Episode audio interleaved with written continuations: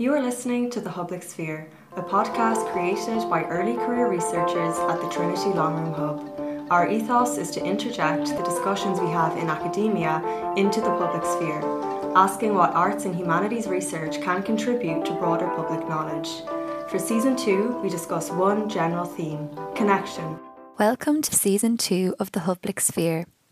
My name is Orla Darling, and I'm a PhD candidate in the School of English, Trinity College Dublin, and a Government of Ireland postgraduate scholar with the Irish Research Council.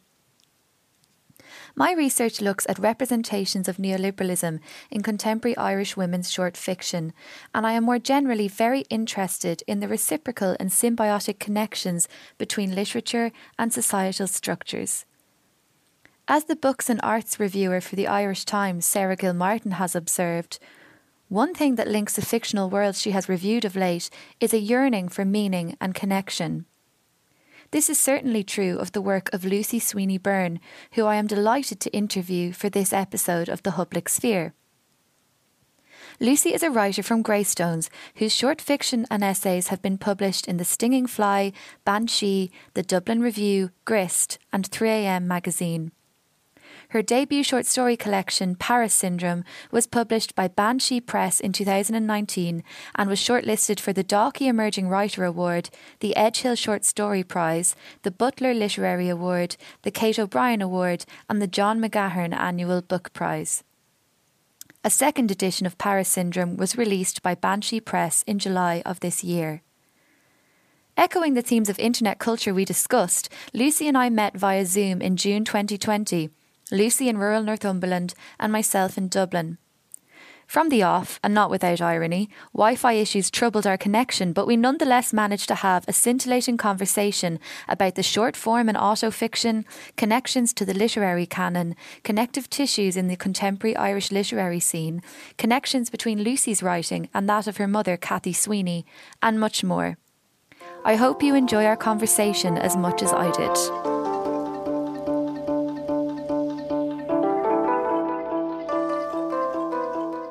So, thanks so much for joining me, Lucy. I'm thrilled that you're here. I wonder if we could maybe start by you telling us a bit about Paris Syndrome, your collection, and how it came into being.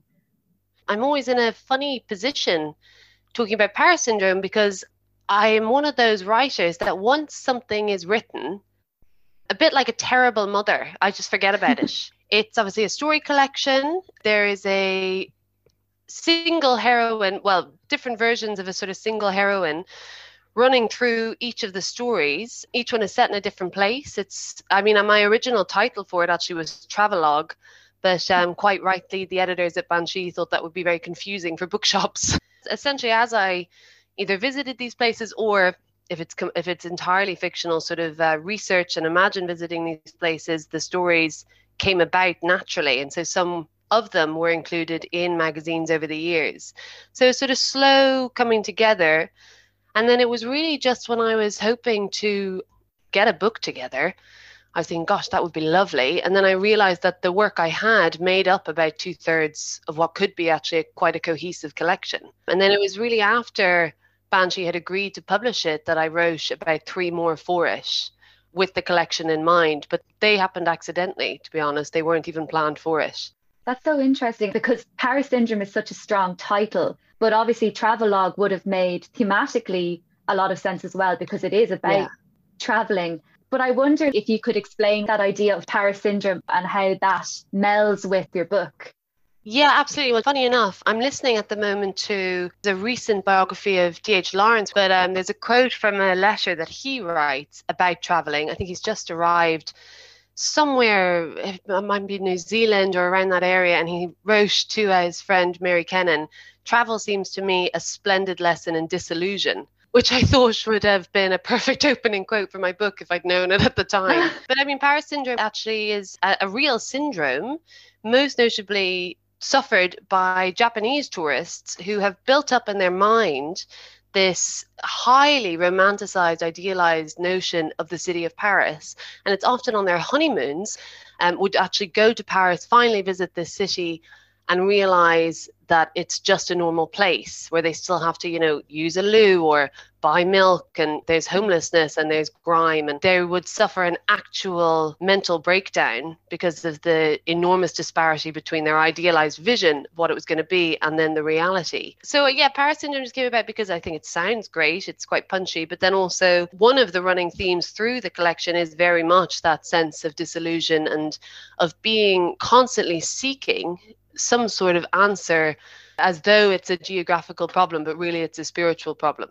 There's that real strong sense of wherever I go, here I am. Yes. Yeah. yeah. And I suppose, particularly because although it's a short story collection, you use features that are not traditionally associated with short story collection in that there is a more or less consistent narrator, Lucy, who obviously has the same name as you. Mm-hmm. I wonder if you could talk a bit about what drew you to using this single narrator, or is she a single narrator? I wish I had some incredibly highly intellectual, highfalutin answer for that. But really, I, you know, I was writing within my capabilities, and I was very much writing these stories as a way of living. It was a way of digesting reality and the reality of being a young woman in her 20s at the time that made life bearable. So, mm. to use my own reality in a way that it could be constructed in a way that I liked, not necessarily making these Lucy characters likable at all. They're generally not, I think. And that was important to me that it was never a case of this poor victim, because I think mm. that's hugely problematic in a lot of modern female writing that these women seem to just have things done to them and have no control over it. Like Lucy in the book is a highly manipulative person so for me, the writing itself was just a way of creating purpose in my life at the time and also yeah a way of digesting reality. So the reason that they are all these kind of similar young women in this situation is because i was trying to put words on the reality that i was in some way or another experiencing I'd love to come back to this idea that you didn't want to portray her as a passive victim. And I'd love to come back to that a bit later. But when you're talking about writing as a way of digesting reality and as a sort of therapeutic process, you have written elsewhere about autofiction in a brilliant essay for 3am magazine, where you write about autofiction and the Hills, the TV show autofiction is a term that comes up a lot in relation to your work, but I know that hmm. you have some issues with it. having a having a book out is a very strange experience because for someone like myself who's ultimately quite private, to suddenly open yourself up to sort of criticism and to a readership, it's it's odd. Like not that I didn't write before, but it's a strange thing. And you also then have to look at yourself with that third eye because lots of third eyes are suddenly looking at your work and think what like what am i doing? Why is this happening? So i went through a real sort of crisis of of faith in the whole process of writing that i'm going through daily just questioning the purpose and questioning my own motives. I think there's an aspect of autofiction that is quite cowardly. You know, I think there's a great way of sculpting and controlling the events of your life, which is very much what I was trying to do with Paris syndrome um, as a mm. coping mechanism. And as much as that can be a really wonderful and beautiful and interesting thing, I think if not done with a consciousness of how manipulative that is as a method, then it can be highly problematic. There's this great history of quite selfish, broken people who take to writing as a way to cope with their world and to control it and own it and form it into beautiful words but there's something questionable in that whole endeavor. And I suppose I was really grappling with that at the time of that essay. I think mm-hmm. autofiction addresses that very directly because not only are you necessarily writing about yourself and your own interactions, but you're, of course, always bringing in the people with whom you have interacted. And that can be very dangerous. You know, I think a lot of writers have to make a choice between being kind to those they love and not including them in their fiction or not including them in their you know memoir writing or whatever or just fucking going for it and that's a mm. enormous ethical question that i think after paris syndrome coming out only then did i really realize the repercussions and that makes total sense especially if you are looking at writing as firstly something that has developed as you said over over a decade this collection mm. that it's not going to be something that's always in your mind over the course of that decade. And then it's once you see it as a cohesive whole that maybe yeah. these things come to the fore. And it's it's really interesting because I think what you captured in both Paris Syndrome, but also in the essay you've written on autofiction, is this sense of hedging your bets that you're almost weaponizing a real acute self-consciousness to yes, let yourself yeah. away with things that are ethically dubious something that comes up a lot in conversations about internet culture and social media is this this sense of being a keyboard warrior and being able to very specifically curate the self and the opinions that mm. you're putting out there to be woke regardless of what yeah. you're actually doing in your day to day yeah. Funny i i don't have any social media personally. Now I, I did of course when i was younger but i haven't had it in about three or so years i'd say now. And i really despair uh, quietly despair at the whole culture of it.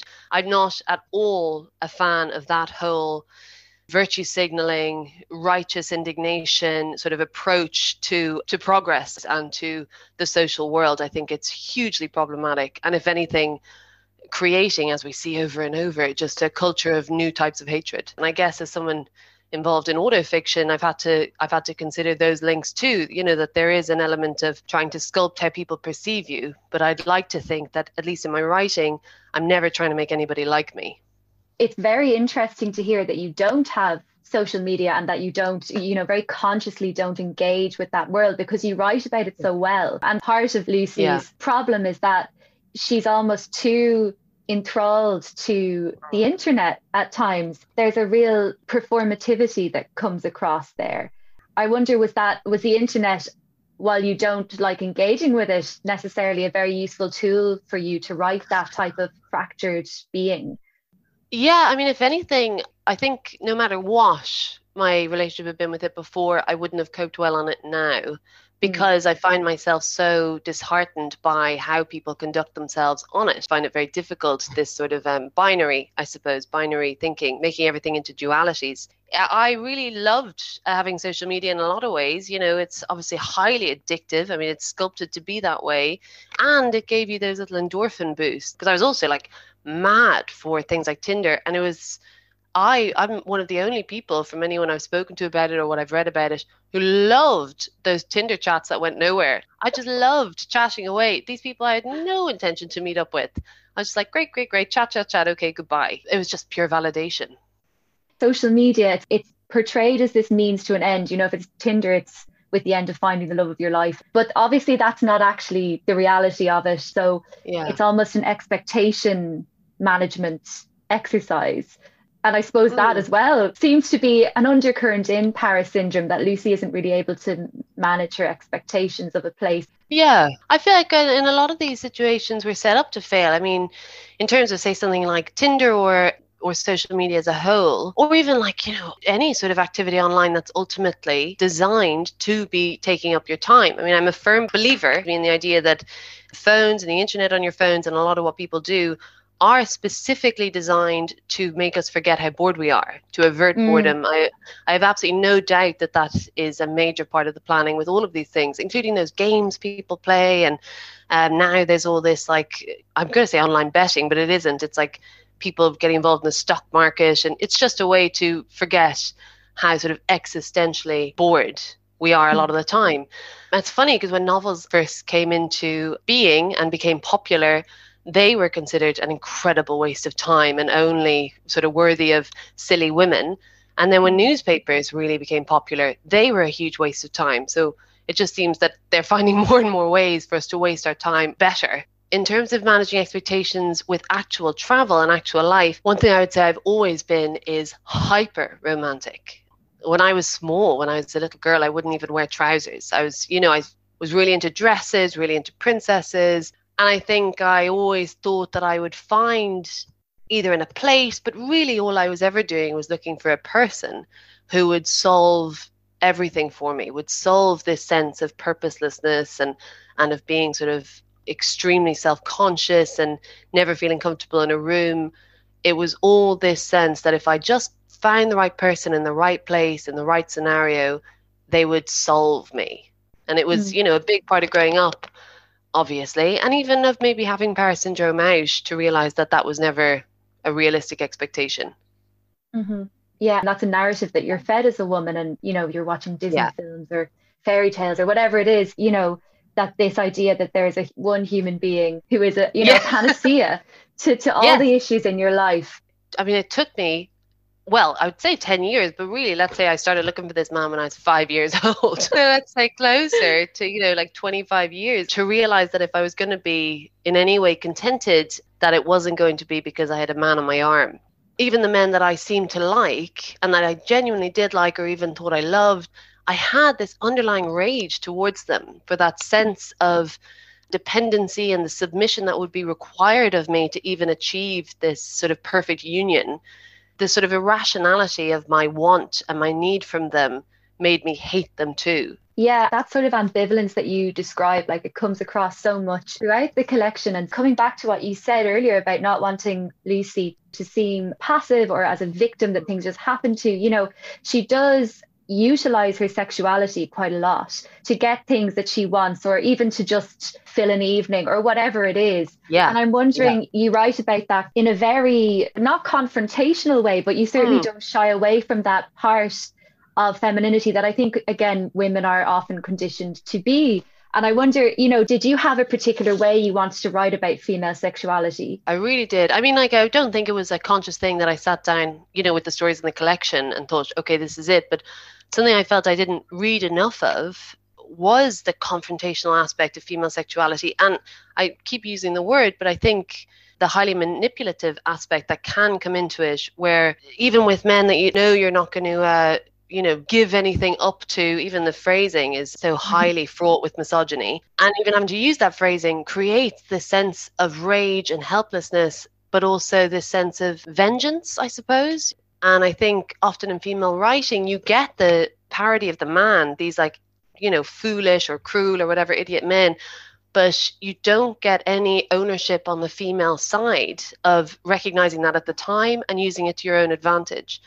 And I think in Paris syndrome, you can see over and over where that sort of coy, feminine wiles, these phrases are just shocking, but they have been in common use for so long. Thank God we're getting over them are replaced by sort of out and out rage. It's so much easier and more comfortable to present us as nice and lovely and victims and them as just assholes.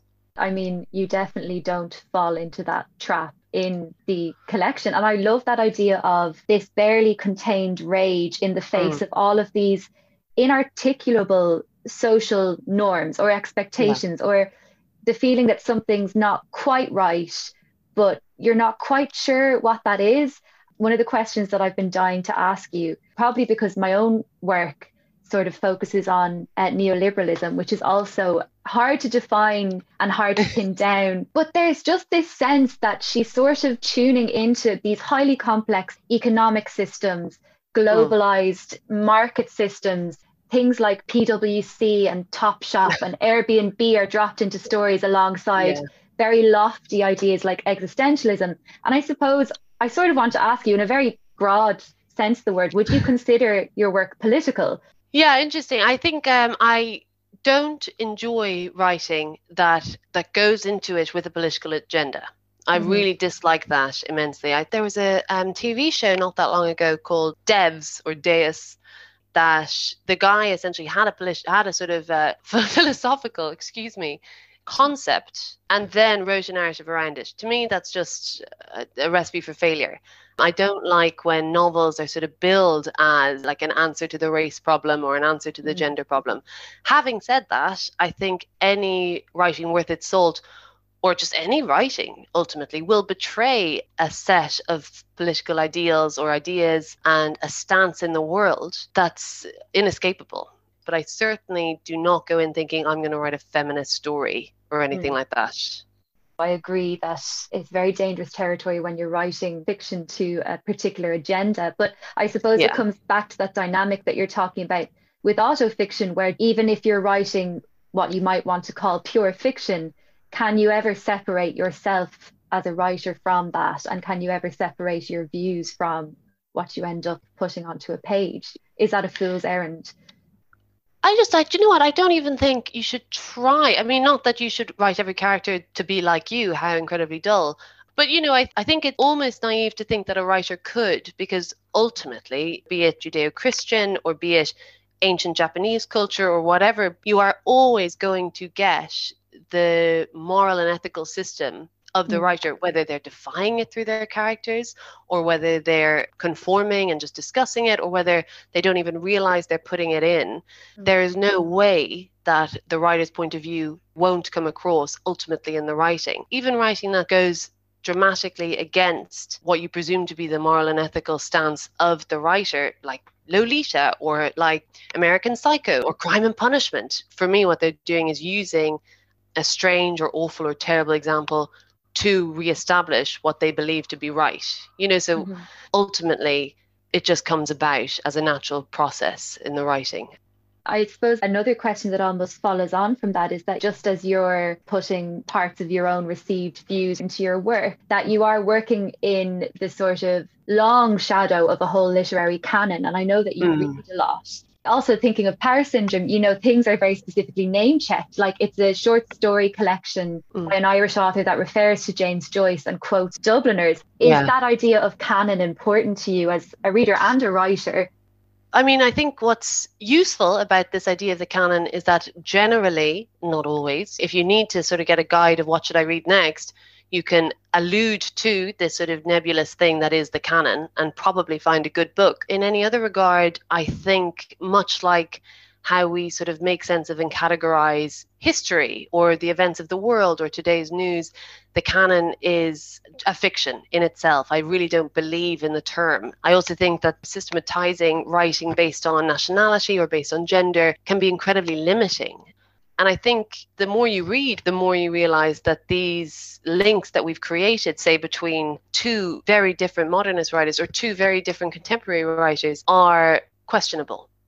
For sure the boundaries of those terms are they're so porous but i'm aware that particularly in contemporary irish literature writers that are working now who deal with the internet deal with sort of young narrators particularly women narrators you know there's a tendency to call them millennial writers. And i'm thinking mm, i suppose yeah. best known example would be sally rooney someone like Naoise Dolan. Yeah. how do you feel about that term? Does that resonate with you I think it's difficult because, you know, if millennial actually refers to an age group, in that way, it's just pure fact that these are people of a certain age writing about their own world and their own milieu, maybe, and the sense of how they experience the world, which will include inevitably their own politics. So, say maybe their own take on modern concepts of feminism as a woman in the world, or their own interactions with the internet, or their new views on romance. I think grouping them together in any way beyond the fact that they just happen to be of a similar age and therefore of the same concerns is very limiting.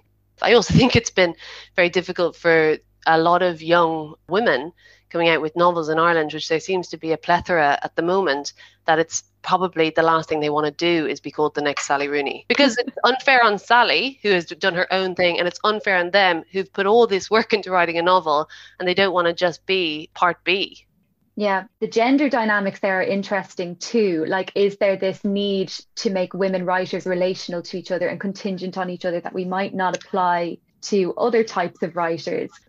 There does seem to be a large crossover in young, slightly disillusioned or lost women going to Trinity, meeting a mean hmm. man, mm. and I'm sure that they are like they vary enormously in their style and and their conclusions and their ideas. But it mm. is an interesting phenomenon that we'll be able to look back on, and maybe it is because there's been such a distinct lack of the Irish female subjective voice that suddenly, with so much that's happening politically in Ireland, it makes sense that there would be a rush of these people wanting to tell their story, and that maybe people who have gone to Trinity and studied English are the ones who just happen to be likely to have the opportunity to tell it. Absolutely. That that has been a link that's been made. I think this connection between breaking silences in a, in a, sort of political and social arena and then in a literary and narrative arena that that would not follow but that there is some sort of correlation. A lot of the groups that we're talking about that you can categorize you know they've written novels and in many ways the novel is a much more popular or, or conventional form than the short story. But the short story is obviously a very cherished form in Ireland. I suppose I'm wondering what drew you to that form? The short story is a cherished form amongst people who really love literature.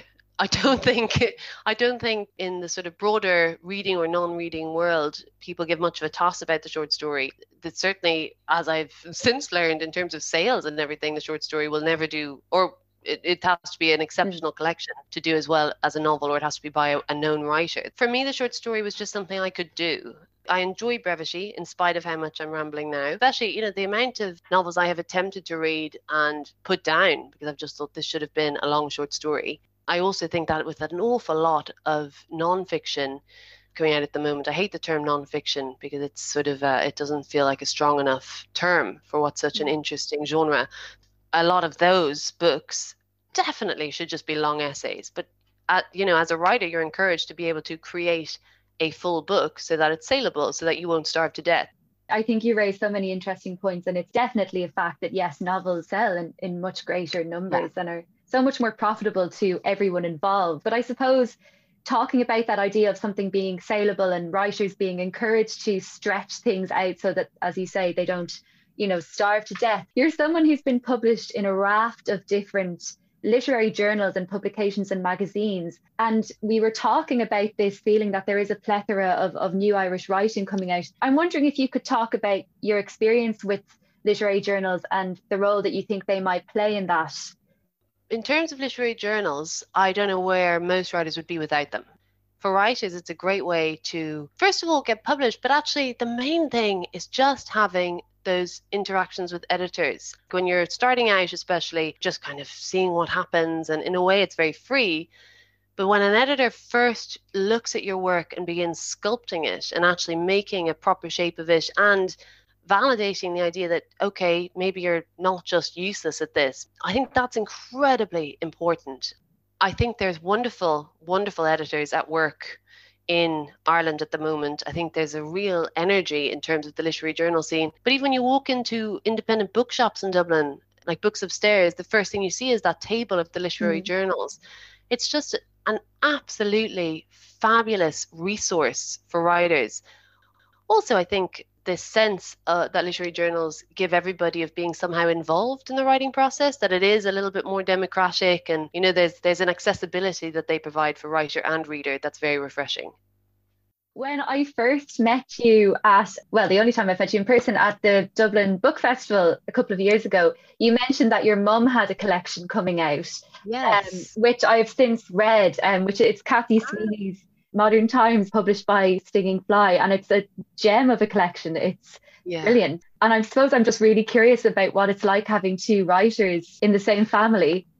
I mean, it's great, I have to say. I can't imagine it would be great for everyone. But my mum and I, it's funny, I think, if anything, having that as our sort of shared common interest has been a godsend. And who knows, maybe that's why, like, one of the reasons unconsciously that I started writing to have this commonality with my mother and a great way mm. to be able to talk to her and you know really interest each other it's been a huge bonding thing we're also very lucky in that there really has never been any competitiveness i'm a highly competitive person i don't think she is but i am and that just never really applied to her i think just because it's always been a source of support for both of us that's wonderful to hear, actually. And it's yeah. lovely to hear that there is no sort of sense of competition because your work does seem very, very different.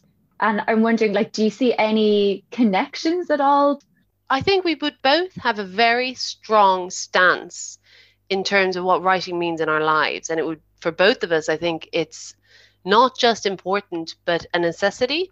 I think that actually probably is the one thing that comes across in both collections that there is a real teetering at times on the brink of reality, of you know, social normality, even of sanity. and I think having writing and very especially actually for both of us having reading as a crux when dealing with day-to-day life i think that comes across in both collections and that would be the one link maybe because obviously stylistically and in terms of content they're quite different other than maybe being clearly written by a female that's very interesting. And coming back to that thing that you said earlier about this sense of seeking and, you know, not necessarily yeah. finding the answer in any straightforward way. And that comes back to maybe something about the short form itself, because I'm going to quote Anne Enright, who, who normally says good things about, about um, you know, literature. And she says that the short form is a perfect vehicle for, quote, the fragmentation of old certainties and the absence of any new ones.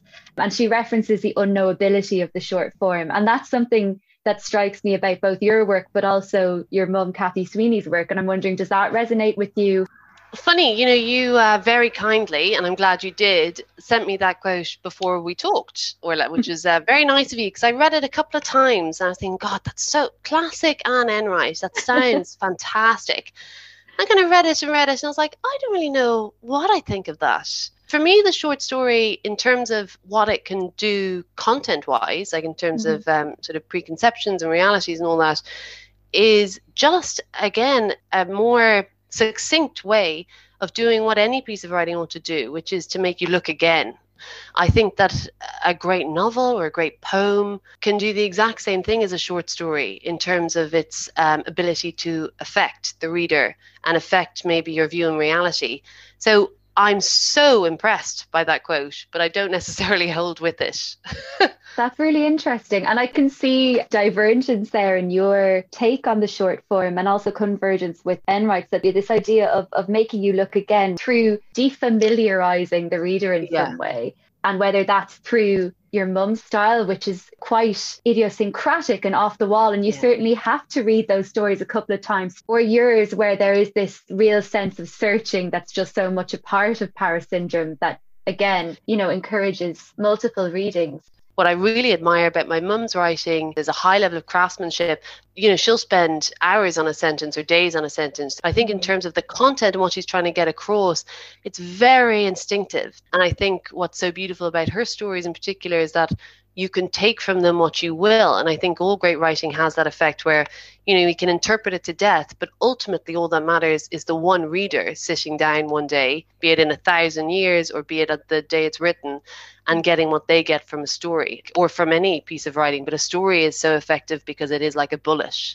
I think, yeah, that's a beautiful way to sum up what stories yeah. can do. yeah. I don't want to say anything else because I sort of want to leave it there. Thank you so much for, for talking Not to me all. today. The Public Sphere is a podcast produced by early career researchers at the Trinity Long Room Hub. For more information on this podcast episode, follow our Twitter account at Public Sphere, where you will be directed to our show notes and website. The second season of The Public Sphere is produced by Conor Brennan, Orla Darling, Lisa Doyle, Courtney Helen Gryle, Tom Hegley, Lorraine McAvoy, and Alan O'Neill, with many thanks for our jingle to Angus O'Loughlin.